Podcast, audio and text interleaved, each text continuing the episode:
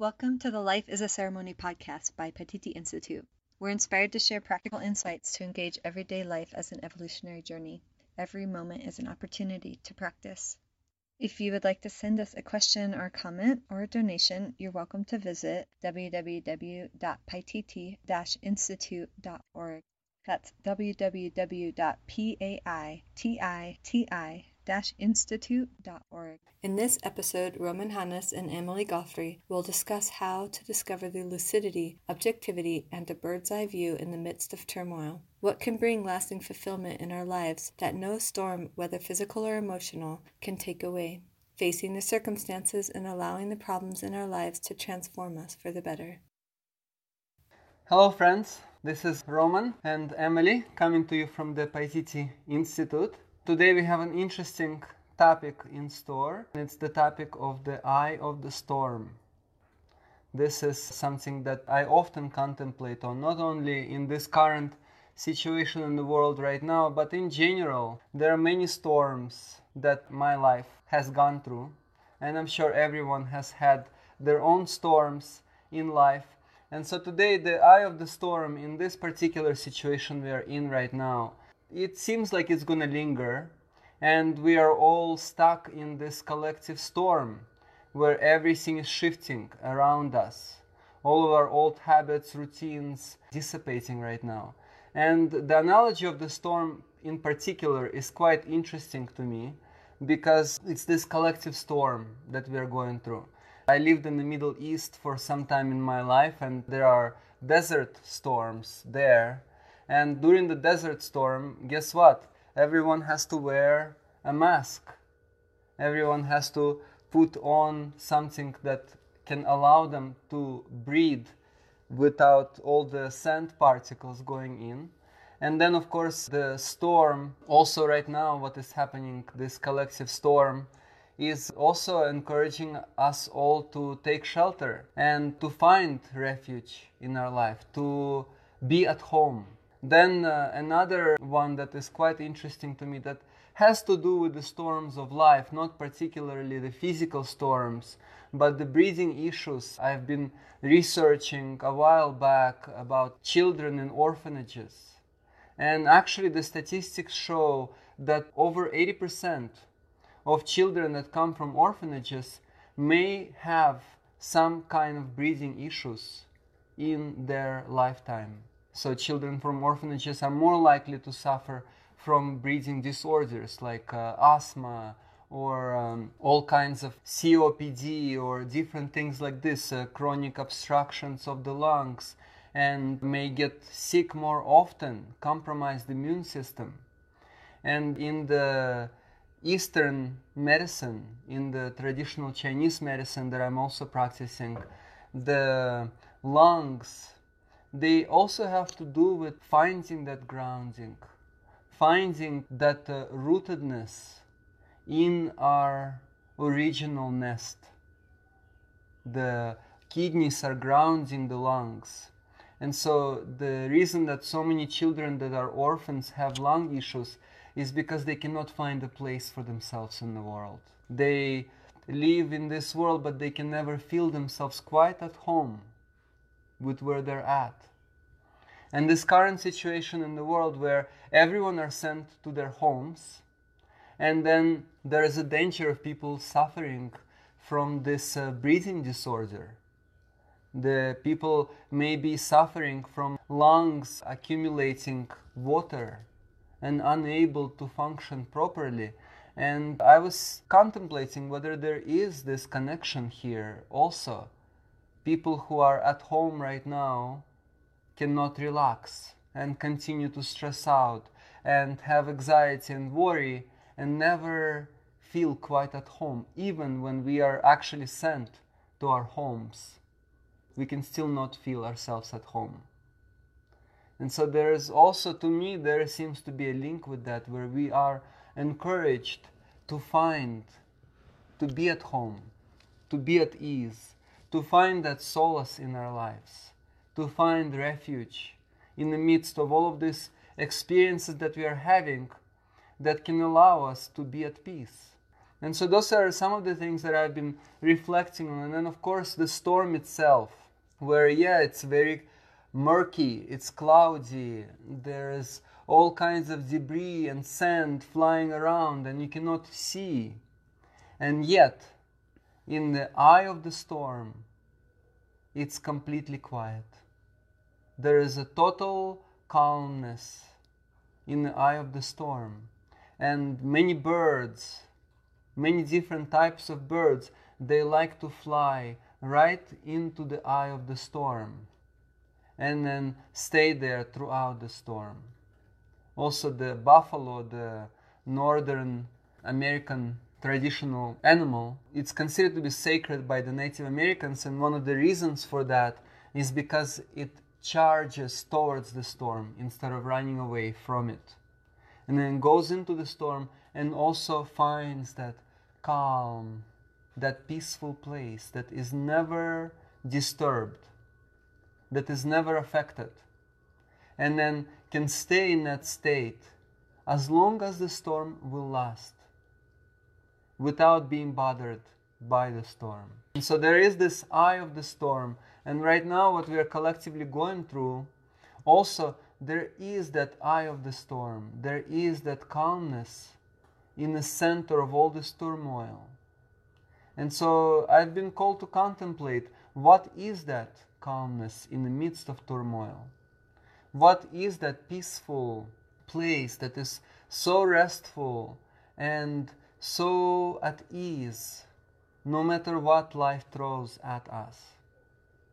And so this is something that uh, I have been contemplating and I've thought of the topic for today that is quite appropriate for that.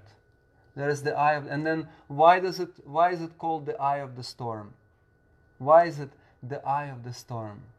Because the storm is so confusing and yet in the midst of it there is that clarity. There is that insight, the bird's eye view. The bird that is hiding in the center of the storm can actually perceive the workings of that storm and can intuit how to engage with this process, how to remain free within the turmoil, within the circumstances. And so that's an interesting topic to reflect on, and uh, I wonder what Emily wishes to share in that regard. Sure. Um, you know, since this global unfolding, we've found ourselves here in Mexico, and you know, it's kind of between Peru and the U.S., which is where we are heading. Um, and yeah, I've been feeling this sense of not belonging here, and at the same time, that feeling, I mean, I can relate to it in a small way of being like a refugee here. You know, I'm not in one place or the other where I thought I'd be. And it's actually been very refreshing and allowing me to wake up and see each moment as it is instead of projecting into the future of where I think I'm going to be. But I'm curious if you think that that feeling of being a refugee is can be beneficial along the way. Mm. Well, I can only share from my experience. I have been uh, a refugee at least one time in my life when I was a child and my family was uh, in the night escaping the Soviet Union. And we had to run across the, the border and have our documents taken from us because we were refugees and take a train into other countries. And I found that being a refugee is an interesting kind of situation because it's like Emily said, neither here nor there. And then uh, also it's this uh, process of discovery.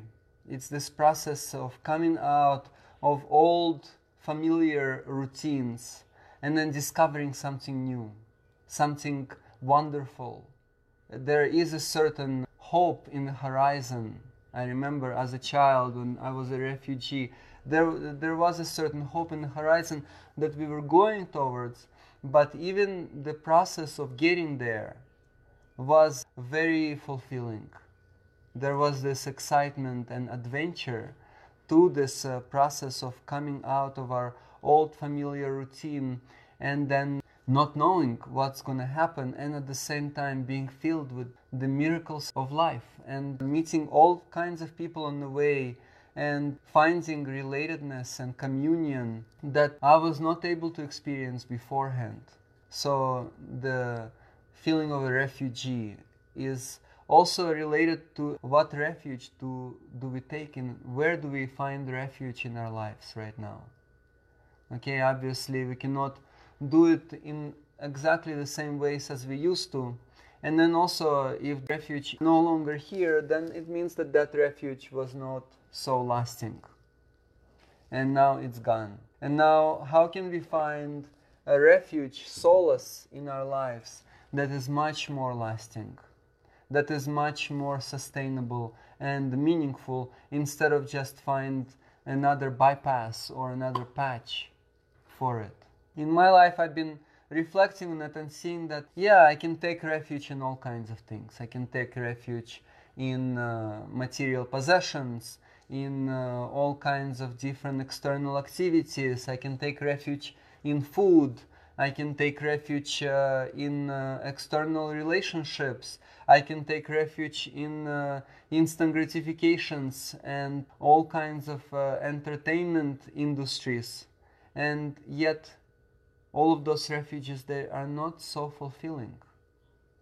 They are not so lasting. They're here one moment, and then the next moment, again, I have to look for something. I have to scramble for another something that can provide me a certain sense of false security, even if it's just for a little bit.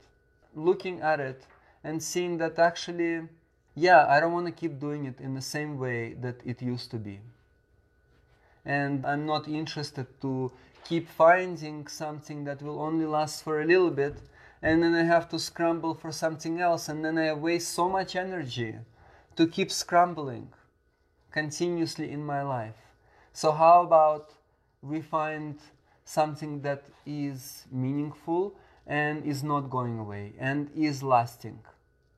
And this is something that I do believe that is possible within this life where nothing is lasting, where all kinds of uncertain things are happening, and whether it's the physical storms or it's the mental storms or emotional storms, there are all kinds of things that are happening, and then I don't want to just keep looking for the next superficial instant gratification that will disappear really fast. Uh, it gets kind of old after a while and it gets tiring. So then instead, what can bring that lasting refuge? And so in my life, as I've gone through all kinds of situations in life where I've dealt with illnesses and problems and collapse of economic systems and being an actual refugee escaping dictatorship and all kinds of things in my life. And then to really look for something that is not bound by any of those circumstances. And after a while of searching and coming to this ancient living wisdom traditions that we work with, such as the Amazonian, the Indian, and also the Tibetan tradition, and especially the Tibetan tradition has brought a lot of perspective to me, and then I started seeing it in all other traditions. How there is this focus on essential humanity, on essential human qualities how there is this focus on the ability of the human spirit to shine in the face of adversity. And so then, with that, the refuge, the solace that people take in these traditions is actually in the turmoil. Okay, you know what? From now on, I'm gonna look for situations in my life that take me out of my comfort zone, that take me out of my habitual security and make me actually be alive. I can no longer be stagnant. And then I can be alive, and then I can see that, yeah, this heart centered presence, this love that I can experience in my life, that I can tap in into, no matter what happens, is that refuge. And then I can keep deepening the connection with that fearless love under greater and greater challenges. And it's interesting how in these traditions it's all gearing towards that, right? Love is the answer. All you need is love. It keeps coming back to that. And again, love has so many different faces to her. There's so many different shapes that love can take based on the circumstances that we are experiencing. It's not always this common idea of love being this kind of fluffy, cozy thing. But love can be that experience in my life where I can just give something away that brings me happiness to someone that I love and not even have a second thought about it. Like my son, my three year old son, almost three years old, he wants to eat something and he really likes it. And even if I really like it as well, I will give it to him. And that for me will be a lot more fulfilling than if I will eat that food myself. And to me, that's the power of love, one of the expressions of love.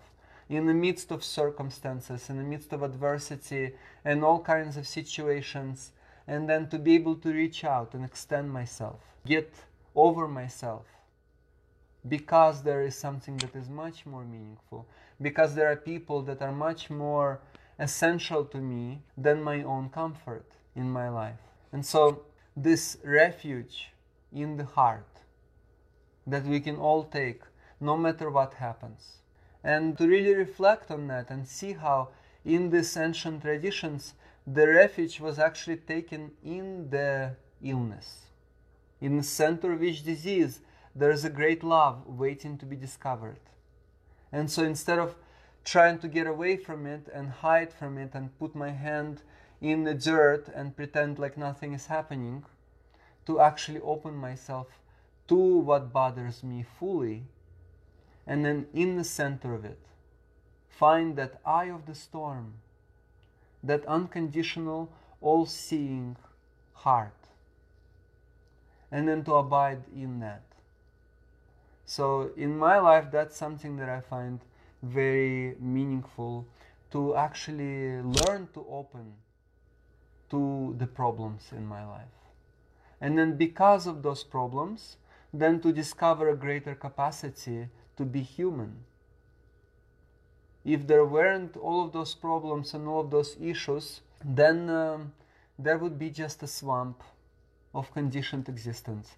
The indigenous people, they say comfort makes us weak.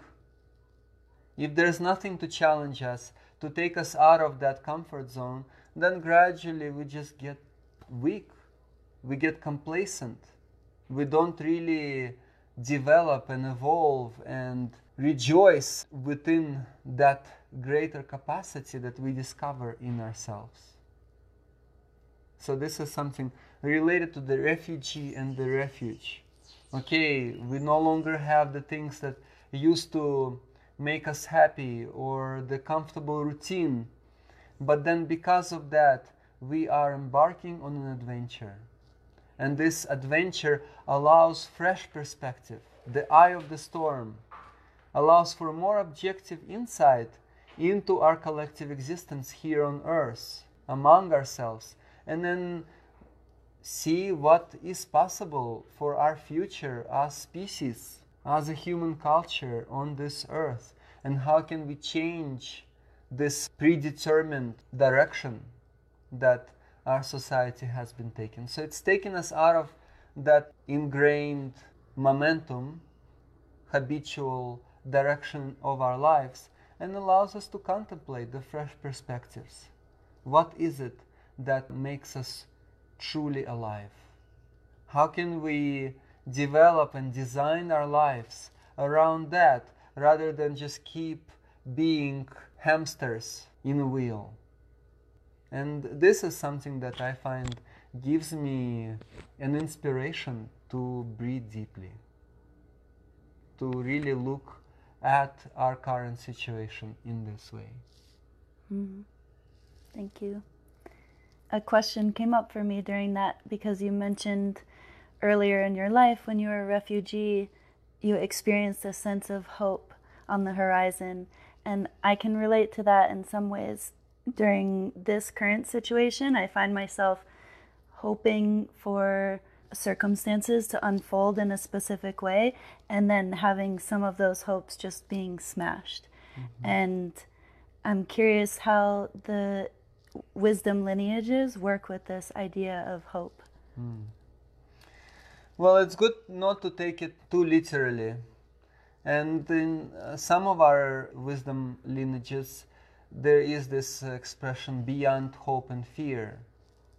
But it doesn't mean to just be complacent and give up on everything and be down and without any possibility of happiness in our lives. It doesn't mean that. It means that we can actually make the most out of this current situation. And the hope doesn't contradict that, in my experience. The hope in these traditions, it's related to okay, if I'm just looking for some kind of salvation, that uh, some kind of a government is going to save me, or some kind of a Messiah is going to come from heavens and is going to save me, then that's a false hope. So it's beyond false hopes and fears. I like to think of it that way. Because sometimes people tend to go kind of too extreme and become fanatical about it. No, you cannot say hope anymore. But it's beyond false hope and fear. Mm. And so then, yeah, of course, I don't have to wait for somebody to come and save me on a spaceship or something and or abduct me from my current circumstances and I can make the most of where I'm at right now and fully engage in this situation and really discover that sense of adventure and at the same time have a certain direction. See that okay I've been just running in circles all of my life and there is hope for me yet. I'm not completely a blockhead. There is hope for me yet. I like to see it in that way and I can contemplate and tune in and recognize okay, what is that possibility? What is that perspective in my life, that bird's eye view that can allow me to get out of this hamster wheel? and find something fulfilling and inspiring and joyful that I can start doing right now and then develop the momentum so that that can actually propel me towards this lasting happiness towards sustainable solace, refuge in my life that I can never lose. And then, of course, I can grasp onto different situations and experiences and think, oh, this is going to make me happy, or maybe this uh, new situation, or there is this amazing new snake oil vaccine that has been developed. Maybe that will make everyone happy and then really look at it and see that yeah no that's just another snake oil. And if we get rid of this current situation in the world right now that's not going to make me necessarily happy either. If i'm going to go back into my old hamster wheel i don't know if that's going to make me happy. So it's not really about that either. It's not about resolving the symptoms but getting to the root of it Okay, what is at the root of it? What is at the root of this current situation that we are all stuck with? What is the storm that is continuously swirling around our human society in many different ways? Whether it's the whole world burning and all of the natural resources are getting exhausted and wars are happening all over the world and uh, children are dying from hunger at rates much greater than this current epidemic that is taking place. And then those are all storms that are continuously plaguing humankind. And so then the current situation that's not the really the source of the issue. It's just one another one of the symptoms. It's another one of those knocks on our door. And then underneath that, there is a certain habitual, stagnant routine or certain mentality that we keep being wrapped into. The scarcity mentality. the fear based mentality. This is really at the base of it. And so then, instead of thinking that, yeah, there's going to be some kind of extraterrestrial intergalactic federation that is going to come down and save human race, to see that no, it has to happen on an individual level within each one of us. How can each one of us transform this fear based mentality and tap in into the unconditional abundance that each one of us is capable of? The generosity of the human heart that as a collective we don't trust in so much at this point. And so then, how can we start trusting in that? And before we start resolving collective issues, how can we start doing it on a very small scale? There's this one story that I heard about Dalai Lama visiting a school one time, and a child asked Dalai Lama, they asked him, How can we resolve the world's problems? What can we do to help fix the issues in the world today? And Dalai Lama looked around and then he told the child, he said, You see that paper on the ground? That tissue paper on the ground laying over there in the corner? Pick it up. That's how we start resolving the issues on a grand scale. It has to first start happening in a very minute way in the life of each one of us. And so then, okay, what are the issues that are plaguing each one of us individually. Maybe certain just uh, boredom or um, not wanting to get out of bed in the morning or not wanting to do something productive or just being complacent and wasting one's time and waiting for something else to happen. But it has to happen on, on that level. The devil is in the details. And so then right now in the world, uh, we can contemplate on this global issue and many other global issues. But actually, if we don't really start dealing with our own particular life circumstances on an individual level, that's where the devil is at. The devil is in the details.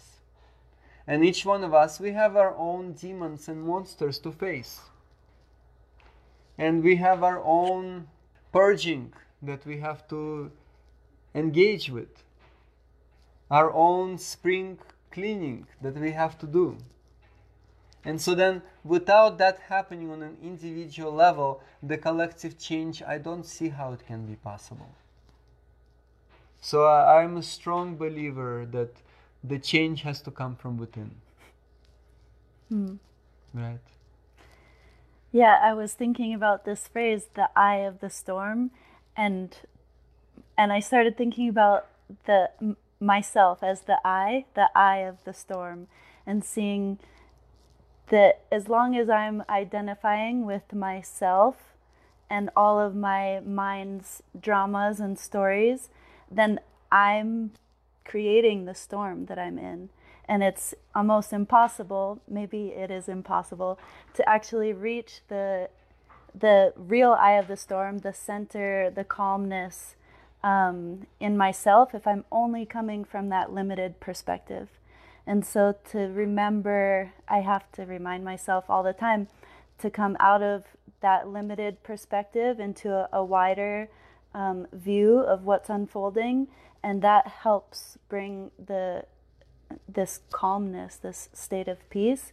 Um, and part of that has been helpful just to be around like-hearted community members that can help me remember that and i guess that's a question that comes up for me during this global situation and we have experienced um, the connection that's possible over the internet which is the venue that we have to use right now but how can people really find that higher perspective or sense of community if they're you know in their isolated quarantine situation?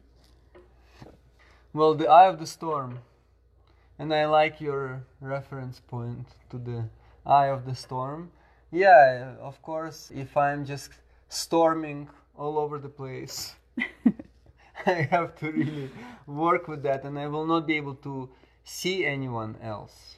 if I'm lost in my own storm, in my own drama. And then uh, it seems like right now people are even connecting more deeply because there is this isolation and people were before people were not able to connect even in person as deeply as people are connecting right now and it seems like yeah it gives us a chance to really be with our own storms in life. And then through that relate to others. Oh others are dealing with that too. I feel lonely. I feel i have all of those issues coming up to the surface percolating and there's the stormy weather inside me. And others have that too. And i can relate to them because they have this same situation that they're dealing with where before it wasn't as clear. Yet everyone has their issues, but now we can all have that same common ground that allows us to relate to each other through. And then through this common ground, then we can withstand the storms of our lives. We can find that eye of the storm, right? And uh, another expression, there is this expression, it's all fun and games until somebody loses an eye and the I can be both the I and also the I, the me. right? And so yeah, it's, it's it was all fun and games, and then suddenly I'm losing this me, this I that has been so wrapped up in all of those superficial life habits. So wrapped up uh, that I could not see farther than my own nose. Just like in a storm and so then, suddenly losing this habitual identity, this hamster wheel identity. Getting up in the morning, go to work, come back from work, and sit in front of the TV, go to the bathroom, and go to sleep. And like that, whole life can pass. And now suddenly, okay, it's all been interrupted, and I've lost this identity, and at first it can bring a lot of turmoil, a lot of havoc. Oh no, I don't have this routine to keep me feeling like everything is okay, everything is set for me. I don't have to think for myself. Everything is already decided.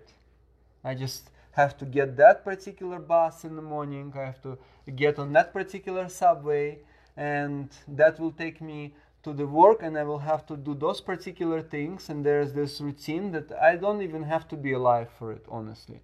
I can just be a zombie robot. And then suddenly I lose it. This I, this identity. And there is this collective storm that is happening. And we all have to find the eye of the storm.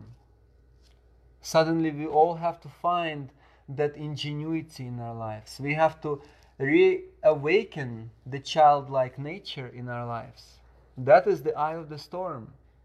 That is this aliveness, that spaciousness, the presence, the awe, the wonder, the willingness to actually soar towards their highest potential, just like the birds do. When they find themselves trapped in the storm, they don't try to get away from it. They actually go right to the center of it what is this really about? And uh, my son, he sometimes does this play acting where if he falls, he will go there and he will play like he's falling again and again to really understand it. Like he really wants to understand how is it that he fell. And then he will fall 10 more times in this playful way before he will go on.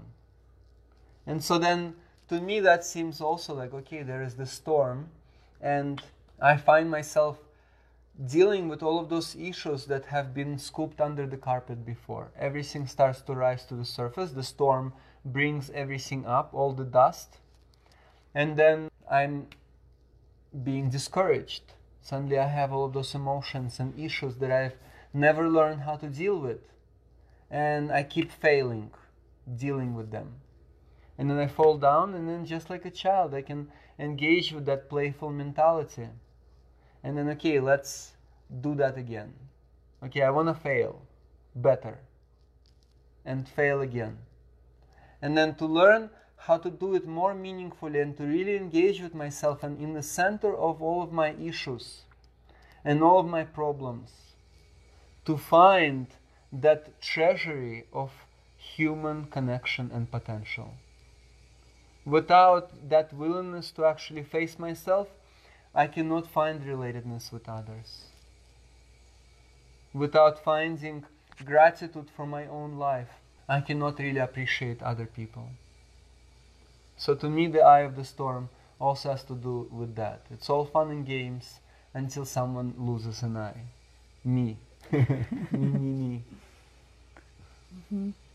Yeah, and I can relate on my own healing journey that when uh, I first encountered my first big healing crisis, when you know my eye started uh, to deteriorate and I couldn't quite put it back together the way it used to be, um, I fell into a phase of depression and anxiety and, and grieving the situation that I felt like I was losing. And in this situation, I'm just wondering because I can imagine a lot of people are falling into that um, space of feeling depressed or feeling like they don't belong and questioning everything. And I'm curious how to keep the immune system response high during this time when everything seems to be falling away like you know what what can we be participating in mm. yeah that is also something that i find meaningful to actually awaken with all of those issues happening in my life i have to awaken i have to start taking responsibility for everything that is happening. And then in these ancient uh, healing traditions, the illness actually comes through the gap in awareness, where I'm complacent, where I'm unaware, where I'm just living my life without that spark of inspiration, without the wonder and awe and the beauty that uh, inspires me to awaken my heart farther, the inner beauty. And so then the questioning of my life and waking up okay, if I don't have that spark, if I don't have that connection to the inner beauty of all of those essential human qualities that don't shy away from ugliness, that's the real beauty that don't shy away from issues. And then that tends to rekindle the vitality of the organism.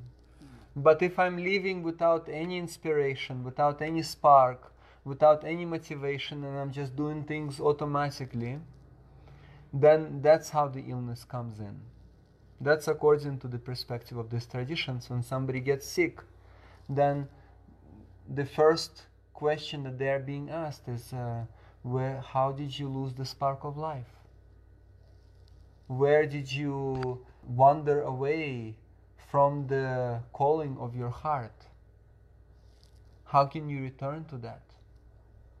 What does that mean underneath the particular appearances?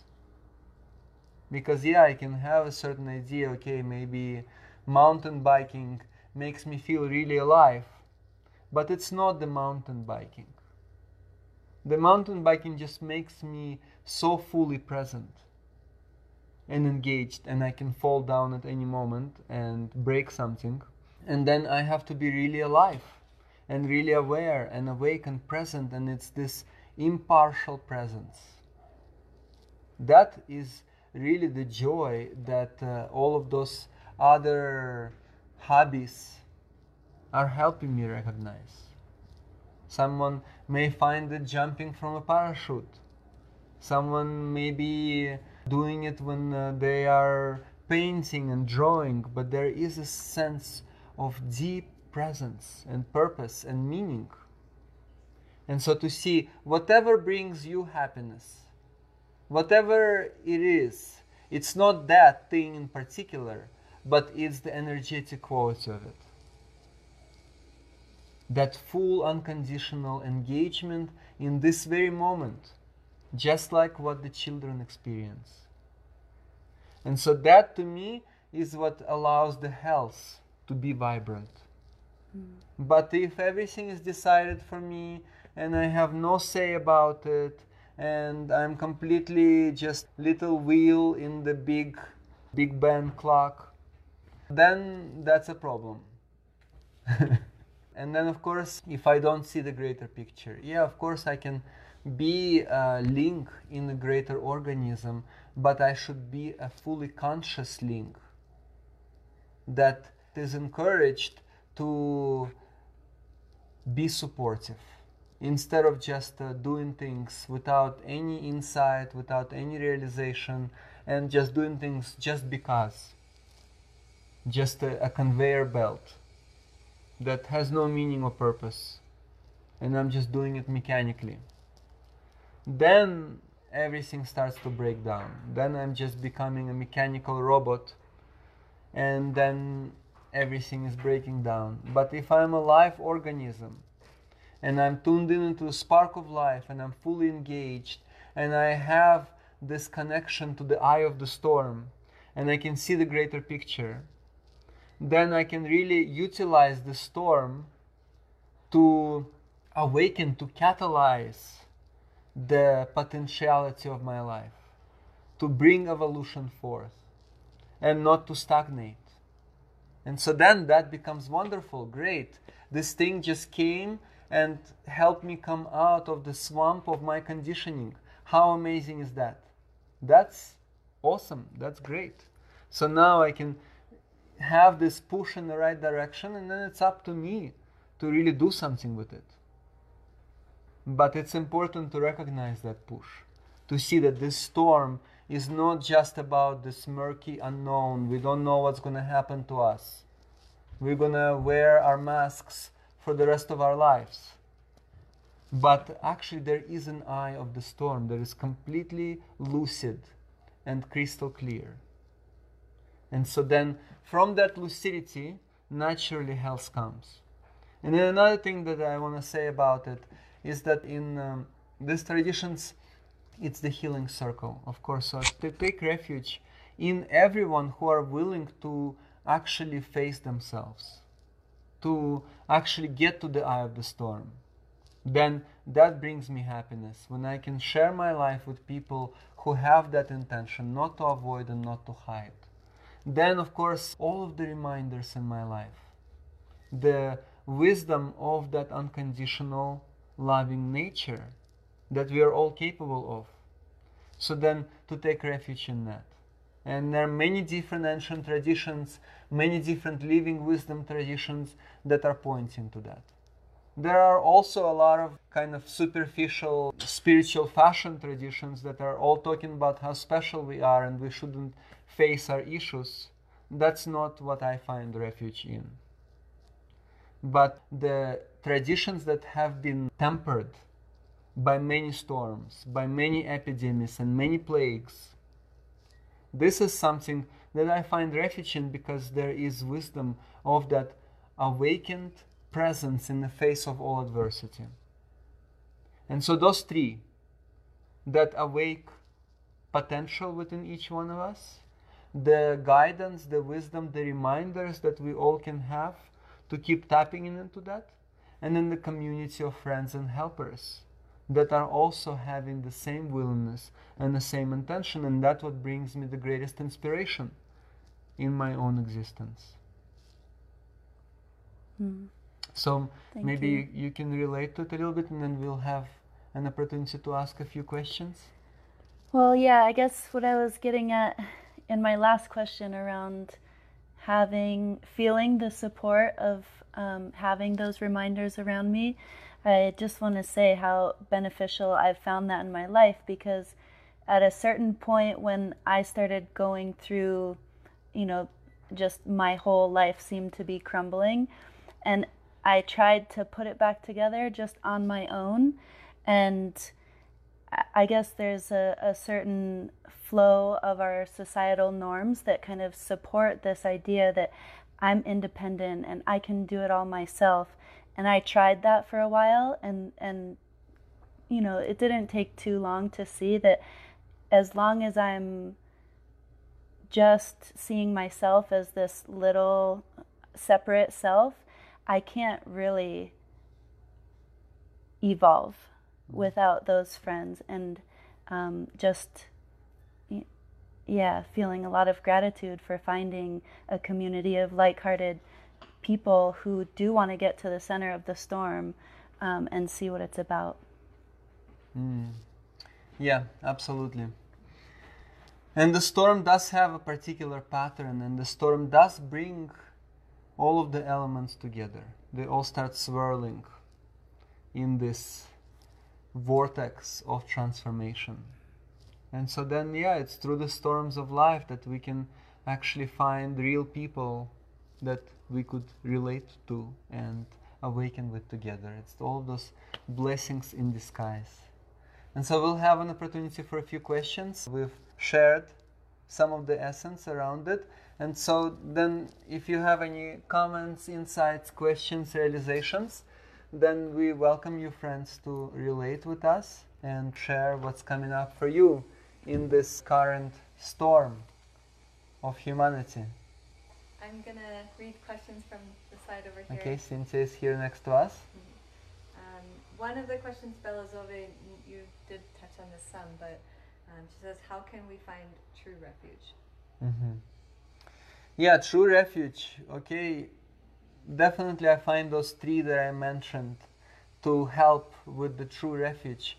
I find in my life I like to take refuge in the issues that are arising. You know, that's something that will keep happening.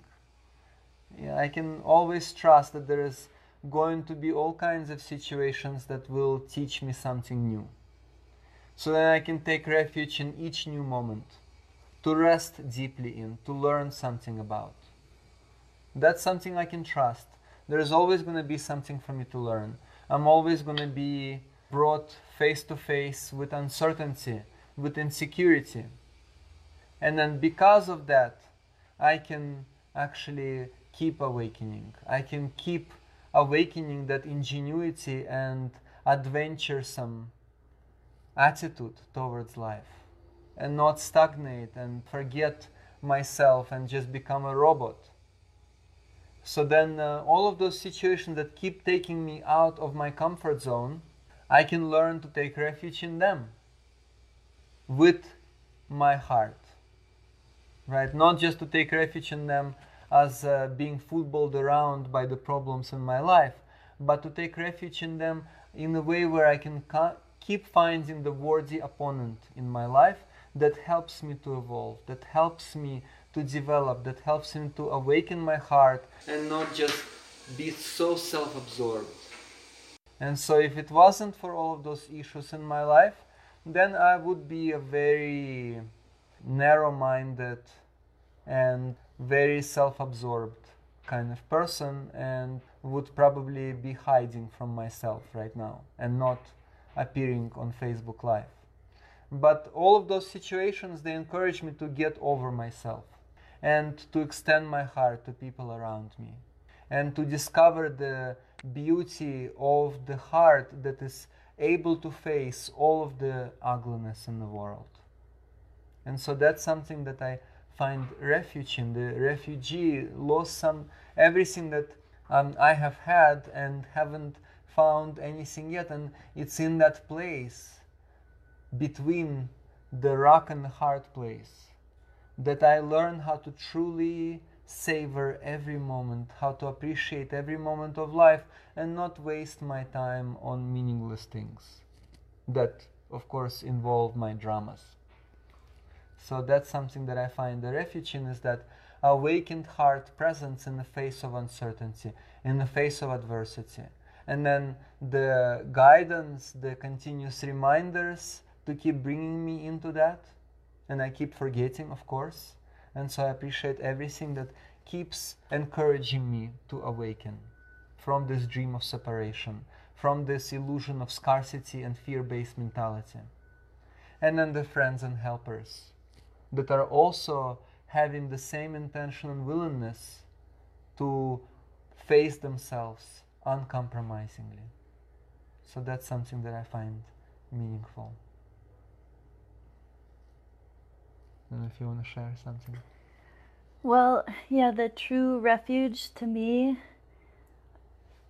is kind of a space where I can surrender into what's happening in every moment as objectively as I can, and then at the same time actively participate in, in what's unfolding around me from a place of an open heart.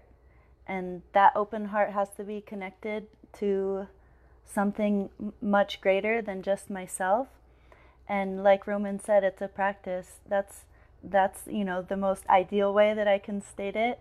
And at the same time, it's it's only something that I can experience is that state and I definitely don't experience it all the time, but I wish to move in that direction. Another question from Inette is um, how to be less hard on myself and forgive myself. How to be less hard on myself and forgive myself. That's a really good one. And I find in my life, forgiveness comes from understanding. If somebody has done something to me and they have hurt me, then yeah, I can say that I forgive them, but energetically I will still have some kind of closing down to that person or to that situation. And so then, if I can understand someone more deeply, if I can see, okay, someone hurt me, but they hurt me because they've had all of those issues in their own lives and they themselves are hurt. And then I'm much more likely to forgive them if I can understand that. If I can relate to their own humanity and their own struggles, I can forgive them fully, unconditionally, because there is that relatedness. And here, of course, it comes back to facing myself. Okay, how can I forgive myself? I can see myself indulging and going into all kinds of shenanigans and dramas, and then I can learn how to get to know all of those little monsters in myself. Oh, here comes the anger. How long has it been with me? Here, come here, my little friend. I can hug you. Or sadness, or depression, or fear. I don't have to keep avoiding that and judging myself for that.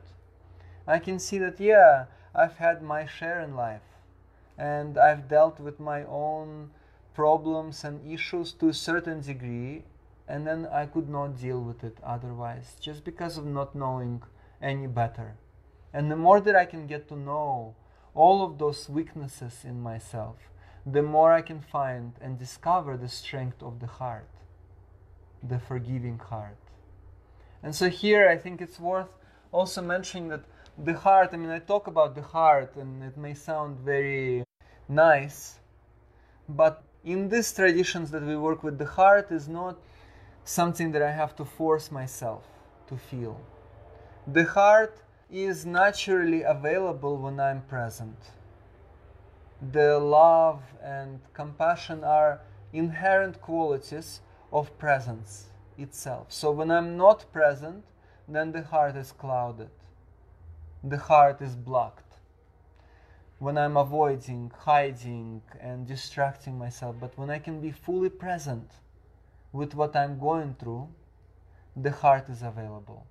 And so I can find myself in the midst of my habits that I dislike, and yet I do them. And instead of just judging myself and reprimanding myself and trying to not do it and block myself, just so that I can do it again in the future, it's this kind of capricious teenager and strict parent motive. So instead, how can I open myself up to what I'm experiencing and really understand the workings of my conditioning? And so here there is a quality of palpation in my life. Okay, I'm, I have a headache. Instead of just being upset that I have a headache or that I'm disturbed, I can open to it and I can, okay, what kind of quality does this headache have? Maybe there's a dullness to it. Maybe there's a particular emotion that is accompanying it. And I can open and really palpate the experience that I'm having instead of blocking it and judging it. And the more that I can palpate it, the more that I can experience the texture of the experience that I have, the more I can open my heart to it. The more I can come out of the old stories that I have in relation to it and open my heart and discover this ability of my heart to cradle the fearful mind. No longer being controlled by this fearful mind that makes me block my heart, but discover the power of the heart to be greater than the fearful mind. And so, this is something that I find meaningful in our Tibetan lineage. It's referred to as loving kindness. It's that capacity. Even though I don't know how to deal with the challenges in my life, at least I can stop judging myself for it. That's an essential first step. Without that, I will not be able to find resolution. And then the more that I can understand myself and forgive myself and allow myself to get to know why I'm doing what I'm doing, the more I can transform it. The more I find it naturally being transformed through consciousness. Consciousness is the main healing agent. And it's learning how to bring the consciousness into a heart centered presence.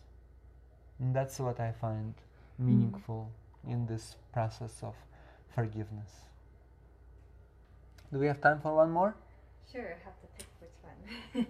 one question is going into acceptance and the difference between accepting a situation as it is and just easing into it versus accepting a situation with the wish to inspire change. Mm.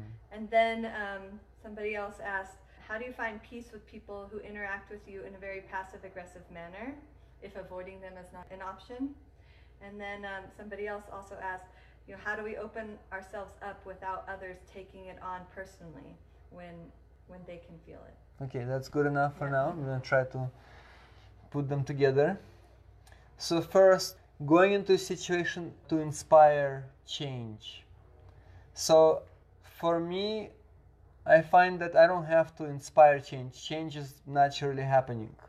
Every moment is unlike any other moment before, but to inspire positive change, right? To proactively engage in a situation, not just take things for granted, but to accept things the way they are while encouraging that spark of ingenuity, that childlike nature, that adventuresome attitude towards life that's what I've learned is the most essential about the living wisdom traditions we work with.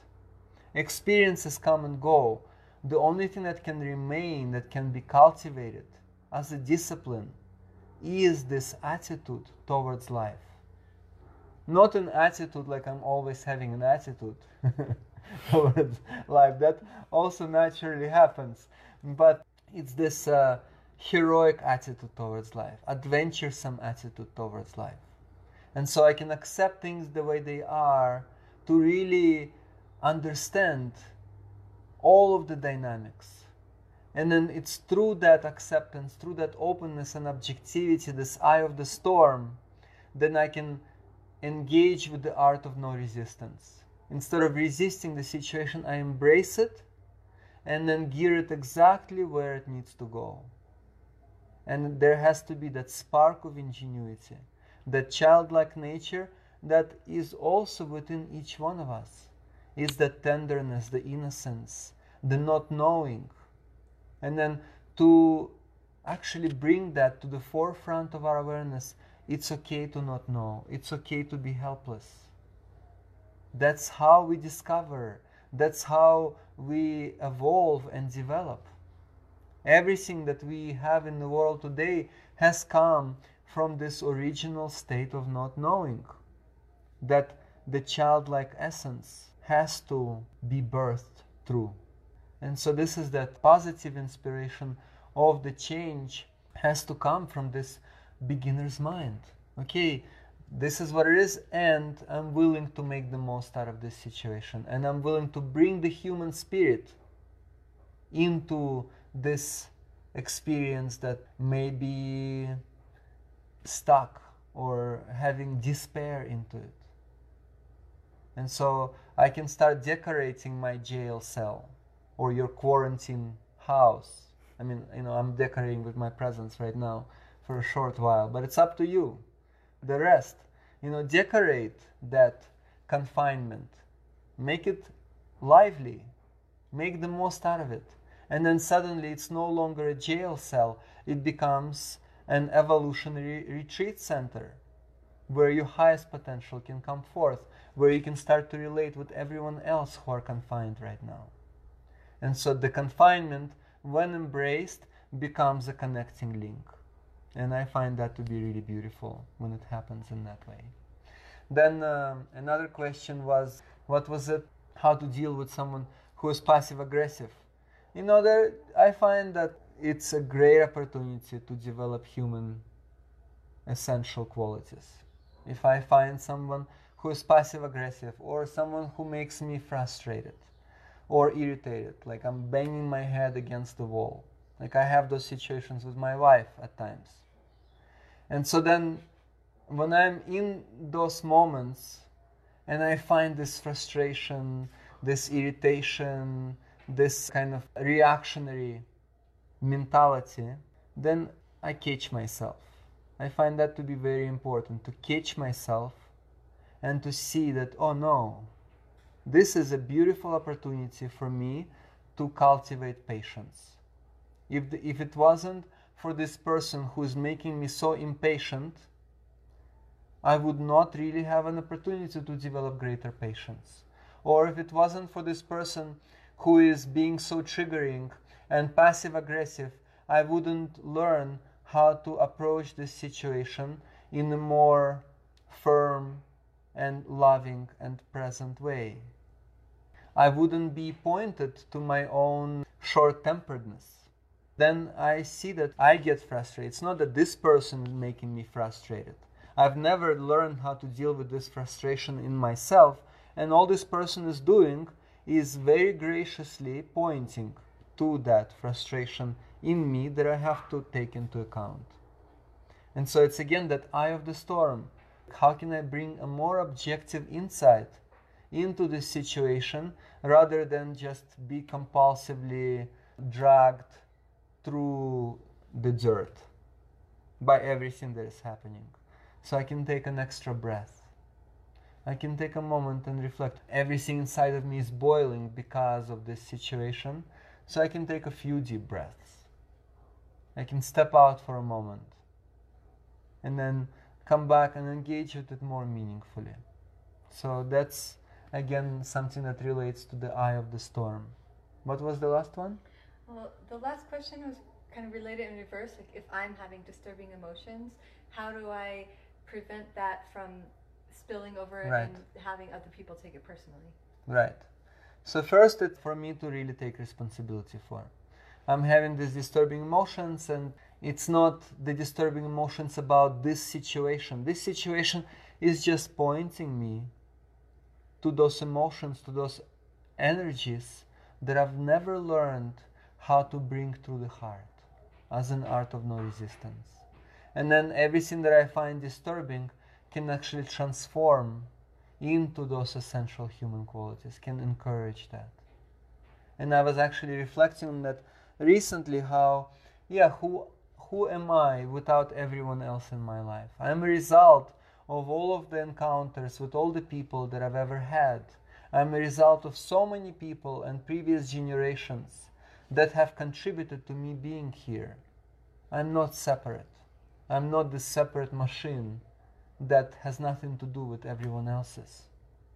And then, of course, because of that, all of the problems that everyone are going through, they're also problems reflected in myself. And then I can open myself up to that and really see how those problems they encourage evolution. They encourage developing those essential human qualities that can awaken the highest potential of who I am to be in service to the greater organism. If you want to add something. Yeah, I was just reflecting on on that how important it is to actually get to know my all the ways that I make mistakes and cause suffering, fall into the same old potholes because in a way it's it's that that refines my intention of not causing harm to others. So I have to really get to know my own storms and how I work with them in order to make a, a different course of action from the storm. Mm. Yeah, it's this principle of interconnectedness. Okay, wonderful. So yeah, I always appreciate the opportunity to reflect and check in with our community and very grateful to everyone here that has come up on this call today. And let's uh, keep being the storms of change. Let's keep finding the eye in the storm. Let's lose that eye that is the self absorbed, instant uh, gratification kind of eye. And let's find the eye of the storm that is found in the heart, in the midst of everything that is taking place. We love you all. Be well. Thanks, everyone. And uh, take good care of yourselves and people in your life. The world depends on that. Thank you for joining us. If you have found value in what we have shared, we welcome donations in order to continue this service. To make a donation or to ask a question, visit our website at www.paititi-institute.org. That's www.paititi-institute.org. May all beings be happy and free.